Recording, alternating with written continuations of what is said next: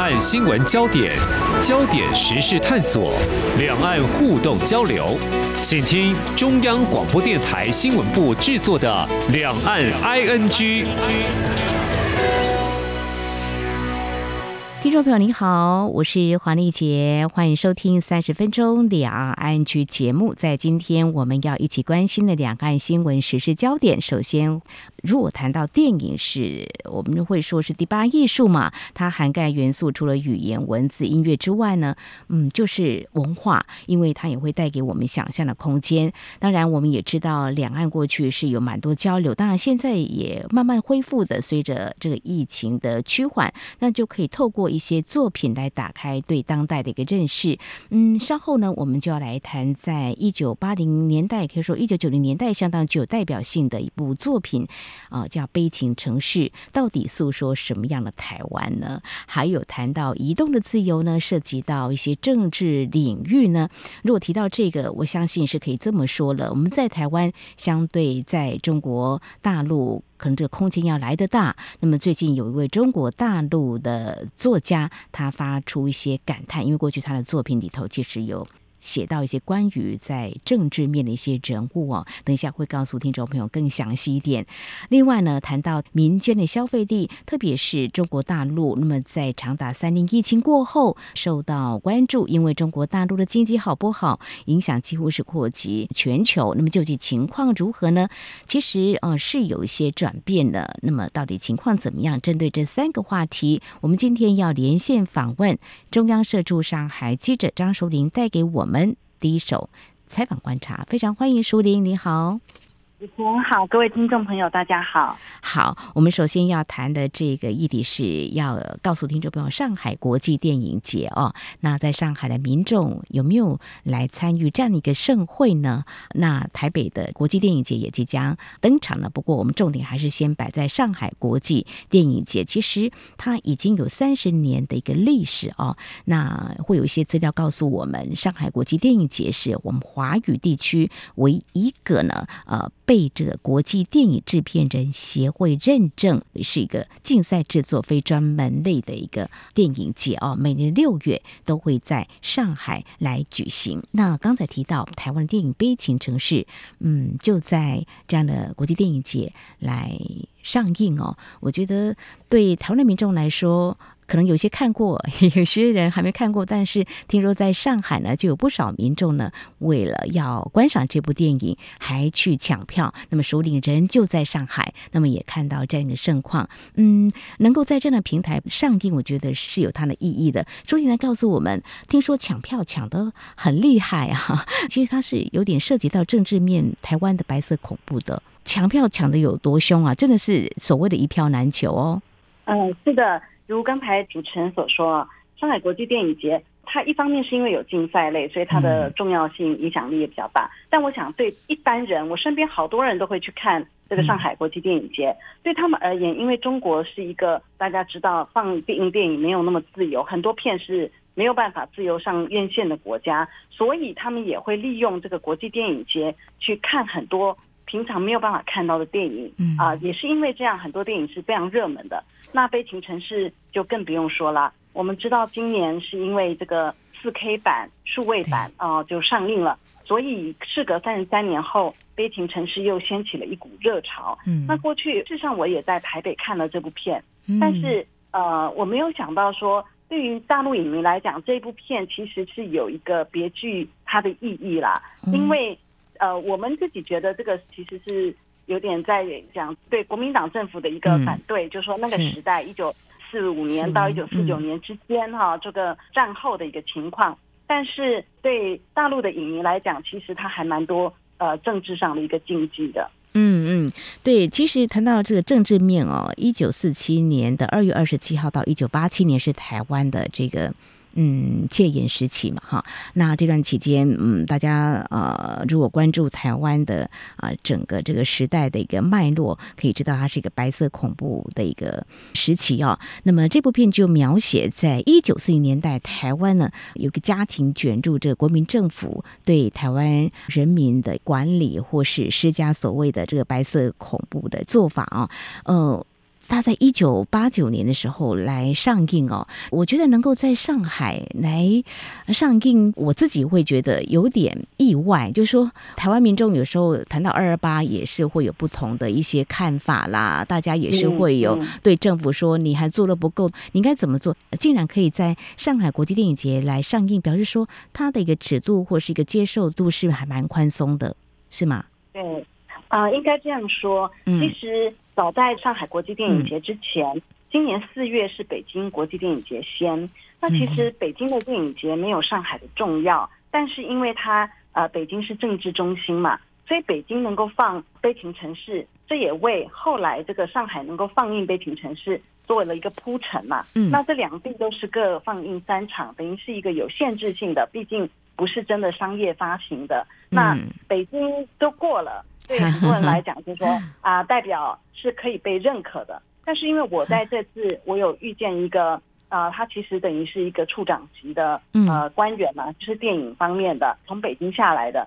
他有提到，就是说他觉得从电影节的角度，电影节标榜艺术，甚至标榜不剪镜头。虽然历史上还是有过少量的这种剪镜头的情况，但是他已经比外面院线好很多了。嗯，那他觉得。在电影节的层面呢，放《悲情城市》是没有问题的，比如说可以用比较艺术成就的眼光去看。但是他有提到，《悲情城市》如果要在中国大陆做商业发行，他觉得是不太可能。那为什么呢？我记得呃，一个资深影迷他就跟我讲说，嗯，我不知道有多少观众看过这个《悲情城市》啊。不过如果您也大概知道它的内容，他就问我说：“你知道这个片的最后一幕是什么吗？”我就说，我真的想不起来啊，整整个片我都很感动，可是最后一幕到底是什么？后 来他真的是非常资深影迷，他还截图给我看，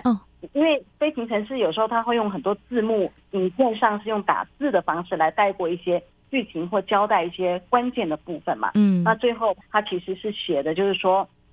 一九四九年十二月，大陆易手，国民政府迁台，定临时首都于台北，这个就是他。悲情城市的一个结尾啦，因为悲情城市讲的是四五年到四九年那一段时间，嗯，那中间是有二二八事件的啊。那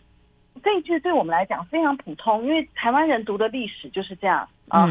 大陆一手，国民政府迁台，虽然你都已经快要忘记台北是临时首都这件事情了，嗯，可是这一整句话的观点就是一个呃国民党立场的。或者说中华民国立场的史观呐、啊，嗯，那对中共来讲，他就是在一九四九年见证的呀，是不是？就是说，呃，中华人民共和国，它就是在一九四九年的十月成立的嘛，所以对他的观点来讲，没有什么临时首都是台北这件事，因为首都就是北京了。其实就是一个很简单的呃两岸分治下的一个历史事实啦，各有观点。嗯，但是像这种。因为中国毕竟是一个意识形态掌管的比较严格的国家，像这样的一句话，这个就是一个历史表述的问题。所以那位处长级的人士就是告诉我说，这个历史表述啊是会有问题的。他只是说全片，他没有特别指哪一段，他说不太可能做商业发行。那这是一个部分。那另外一个就是我刚刚说的这个资深影迷，他也提供了我很多想法。嗯，因为我会觉得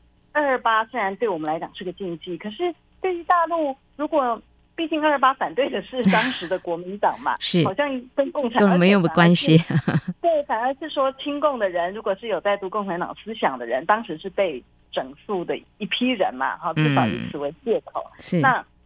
呃，这个资深影迷他看法不一样嘛，他跟我说，嗯，其实呃，二二八对大陆人来讲，他会想到一九八九天安门事件。哦。啊。哦这个六四其实才过没有多久，嗯嗯嗯，对，因为它其实都是一个政府去开枪，呃，当然大背景不太一样，但是你用一个比较简化方式，就是说是一个政府镇压的行为，所以他说他会想到天安门的。说实话，我真的没有特别这样想过。然后他说，对很多人看完电影，他会去想说啊，台湾都已经能拍。这个悲情城市了，那什么时候我们也能拍一部我们自己的悲情城市？它指的就是一个北京天安门。我倒觉得这个观点，嗯，确实，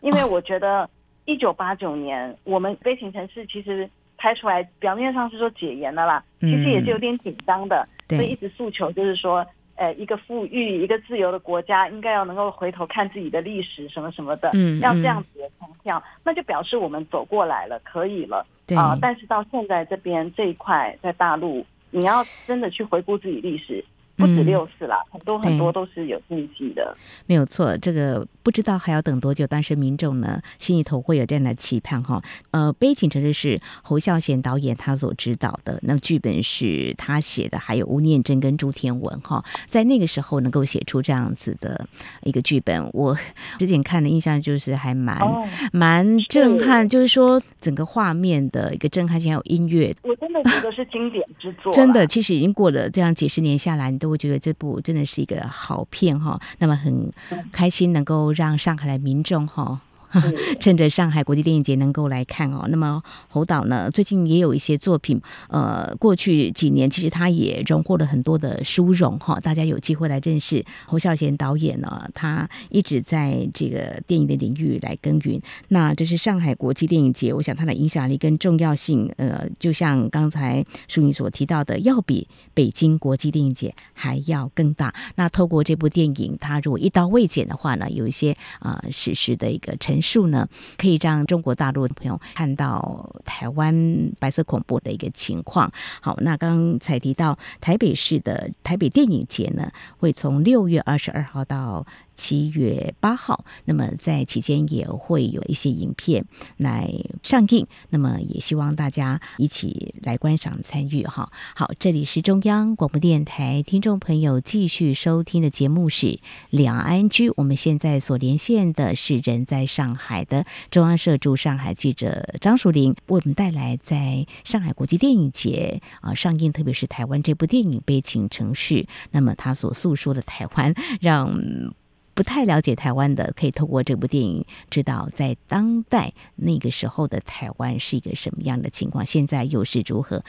好，那接下来我们要谈中国的一位作家啊、张颐和。呃，过去在节目当中，其实淑玲也有特别提到他，我觉得他还蛮敢发表他自己的一些看法。那在台湾，其实如果说，嗯，跟我一样搜集一些很简单的有关张颐和这位作家的作品，那么就会看到啊、有一本是。往事并不如烟了，呃，或许在台湾的我们，因为有出版社发行，也会看到哈，呃，他写的一些字句呢，其实还让我觉得，呃，就是一个勇于去表达他的一些观点跟看法的，他会这样写。但是他好像在最近呢，又写了一些他的动态，让淑玲也会关注这位曾经啊、呃，您跟他有接触过的这位作家。怎么说呢？呃，其实我呃联想到哈，就是说中国大陆向来对所谓的异议人士跟维权律师管控是比较严格的哦，要出入海外也比较困难的。呃，张颐和作家前阵子对外说他自己好像被限制出国的哦。那你最近也特别跟他有了联系啊？这究竟是怎么一回事？最近他有什么样的情况吗？嗯嗯，是这样。如刚呃主持人所讲，其实我自己身边。接触到的人哦，大陆的有时候我们不觉得他是怎样的异议人士啦，其实也都是被限制出境的。啊。嗯，应该说这个国家它本来就是一个 出入境是管控，嗯，像公务员他们的很多护照，老师我们知道的很多都是上缴的，就是他没有说你不能出去，可是你变成出国你还得特别去报备，那他变成有一个权利说你可以出境，所以那一般的人啊，如果你比较。不涉于其他，比如说公家行业的，也许就比较没有差。嗯、但是稍微有点知名度，所谓公共知识分子这些，你有接受过境外媒体采访或者任何理由啦，他觉得你是一个有点麻烦，像刚刚讲维权律师或办过什么案子的，对、嗯，这种其实他们有一个词叫边控啦，就是边境控制，其实就是嗯不让你出国。那我们听过的例子很多都是说。啊，像我之前也在上海接触过一个律师，全家到了浦东机场才知道出不去。我们听过例子，全部都是已经到了机场，已经到了这个口岸海关，才发现是出不了国的啊。那这个张怡和，他就像主持人说的，因为他是一个很有名的作家啦，往事并不如烟等等啊。对。那他在这个月的八号的时候，他就是在脸书有提到说，他前一天才知道。他其实是不能够出境的，那他就用“国家的囚徒”这个词来形容自己。他说：“啊，就不得跨出国门一步。当然，这个词一看就是他也很有气啦，就是 一种愤怒啦，但是也是很有他自己的一个节操。这样，那我就是电话联系他，问他说这个来龙去脉是怎么样。所以他跟刚刚我们讲说很多到边境啊，到了机场才知道被边控的是不一样的。他其实是事前的被通知，因为他本来要七月初七月二号他才要出国，嗯，但是他在。啊，六月初等于说提前了二十几天。他之前是那个中国艺术研究院的一个资深研究员，嗯，退休的。那他也很久没参加单位里的一个活动，就是后来刚好那一天就是单位组织了一个活动，那跟他谈了一些文化上的事情啊，而且还啊特别感谢他捐赠了很多文物给博物馆或者给研究院啊、图书馆这些的，还发给他奖状。然后谈了两个小时，都是这种文化上的事情，也很客气。就是他们院的领导跟文化部的高层，你看很重视的国家的文化部。是，但是呢，谈完了两个小时以后，就很轻描淡写的对他说：“您不能出境。”啊，那后来我有跟他厘清一下，就说他说其实文化部有很明确讲，文化部是受委托讲这件事的，他能不能出境，基本上跟文化部没有关系。是啊，只是说。所以，因为我们知道管出入境的在中国的是公安部啦，好、嗯、出入境管理。嗯、那张以和就认为说，嗯，应该是公安部觉得不方便直接出面，可能太粗暴的感觉啦。哦，所以呢，就让文化部的来跟他说，他跟自己好友研究了一下这件事，就结论就是说，国家对他已经算客气了啦。哦，因为其他人都是到边境才知道，只有你，我们现在就是提前通知你。虽然结果是一样的，这样，嗯，他真的了解中国共产党的官员的他们的思维、政府的思维，所以他也不加追问。然后你叫我做什么，我就做什么。但是因为你也没有办法，没有办法，他也很明白这一点。但是这个气，我觉得是很难消的啦。嗯、但是他也一直跟我强调，就是说，他也体会到说。呃，就是我想他也很了解自己在中国这个社会里面，是某种程度自己也是一个特权人士啦。因为中国他有太多不平等的地方，那这个特权在哪？他就说名气很重要，嗯，你有名气，别人就对你客气，你知名啦，有成就，有人脉，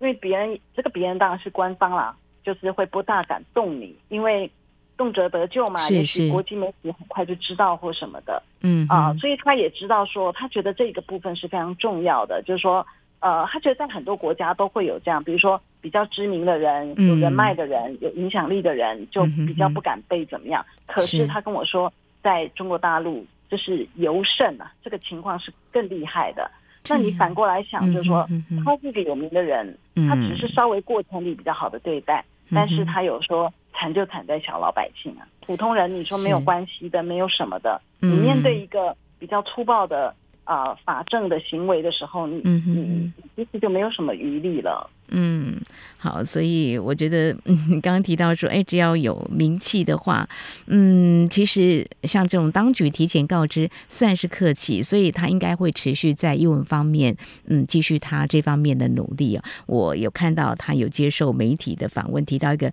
只要你的文字好，官府是进不了，就是说他有些话还是会想说的哈，会想写的哈。那有机会的话，其实还是会让一些人看到的，就持续不断的写。写写他想要写的，但是呢，他对于中国大陆的政府的一些思维是了解的，那么也不会多问，但是他觉得我就是做我自己。OK，好，对，这里是中央广播电台，听众朋友继续收听的节目是两岸居。我们在关心完英文话题之后，跟相关的人物焦点，那么接下来要谈啊，我们一般大众呢所特别啊关注的这荷包哈，这个经济面哈，呃，我们知道消费拉动经济的成长是这几年中国大陆官方在投资跟出口之外呢寄望最深的，但是嗯，从一些数据看来，我想所谓的数据会说话，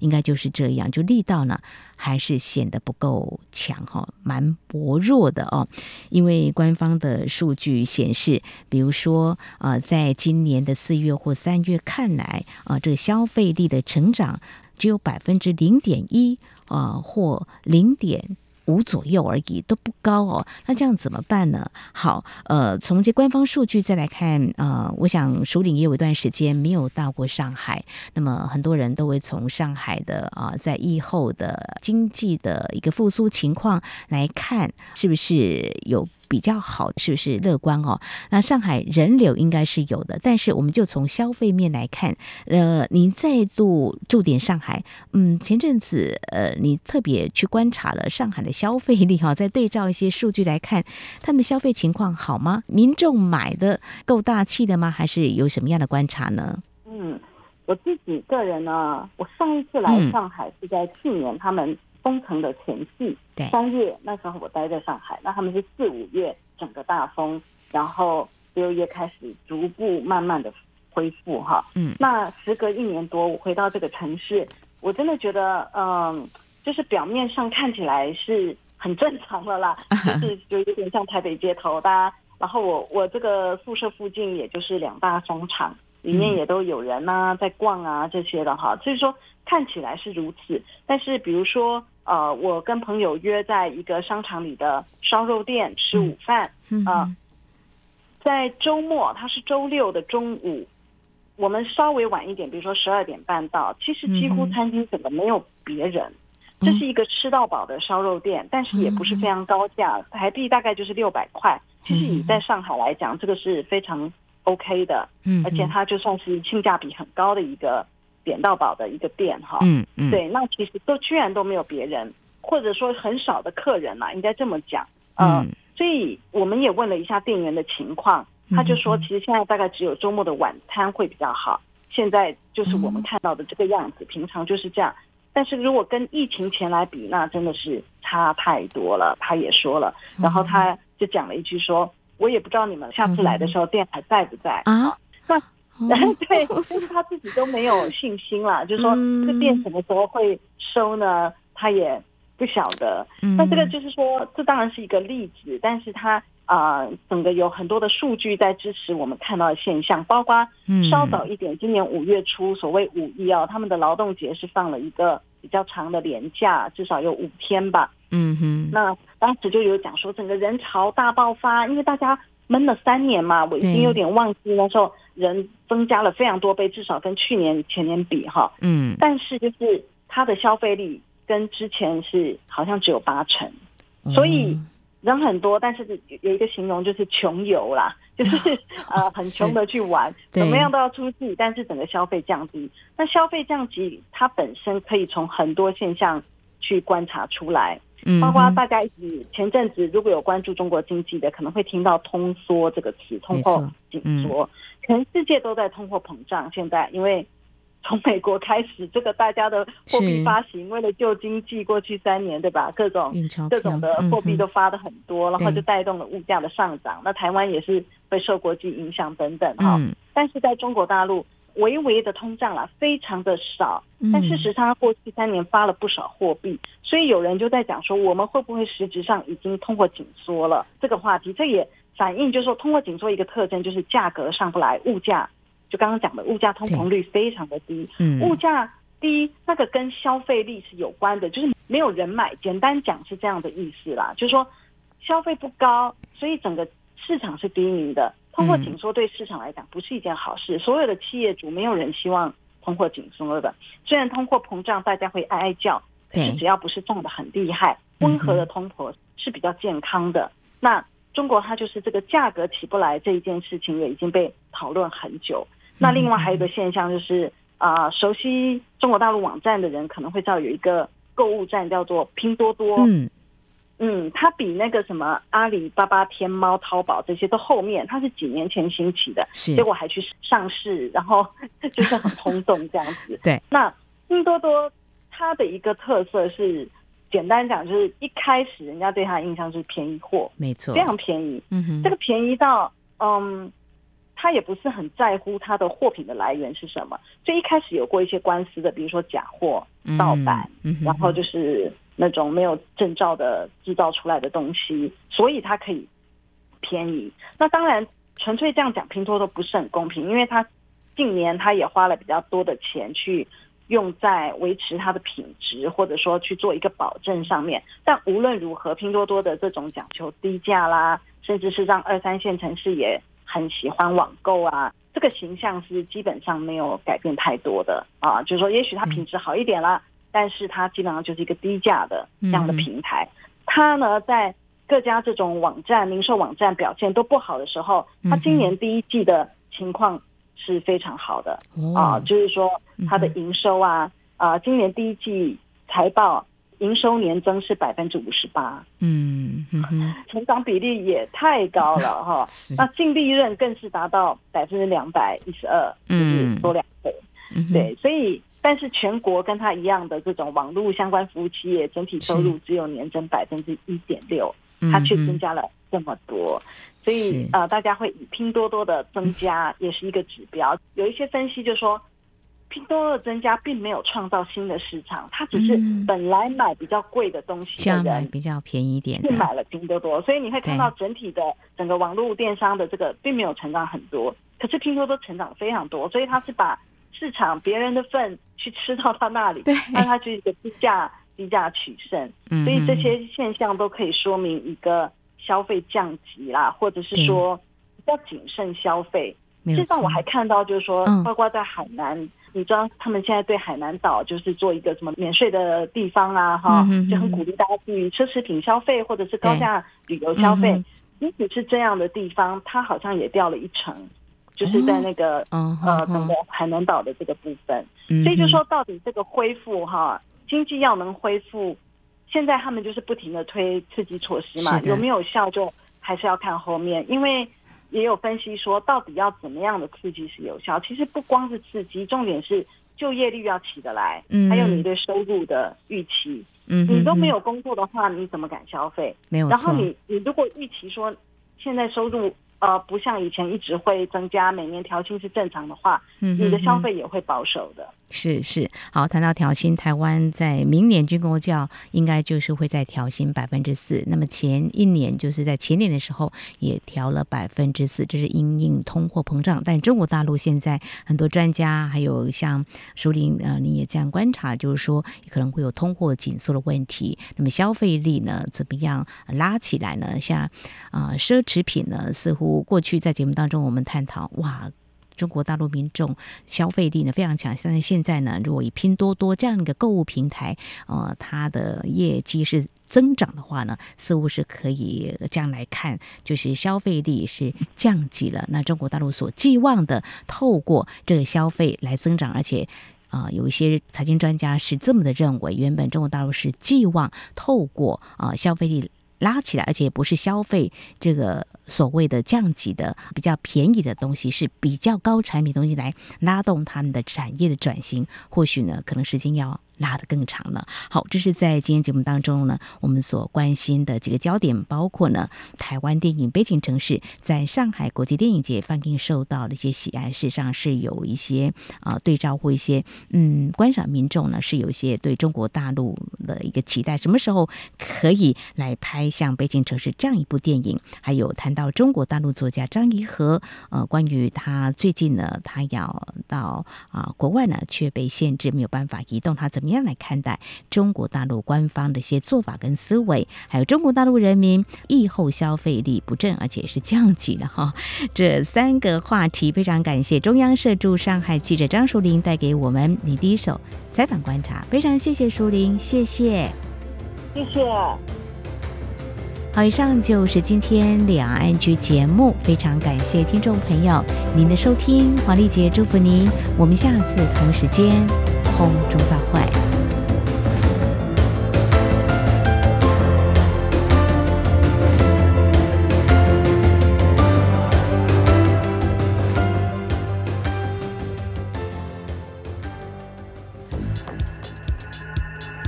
相逢自是有缘。自二零一三年开播至今的央广两岸 ING 节目，为了感谢听众朋友长期的收听与支持，现正举办相逢满十年两岸 ING 抽好礼活动。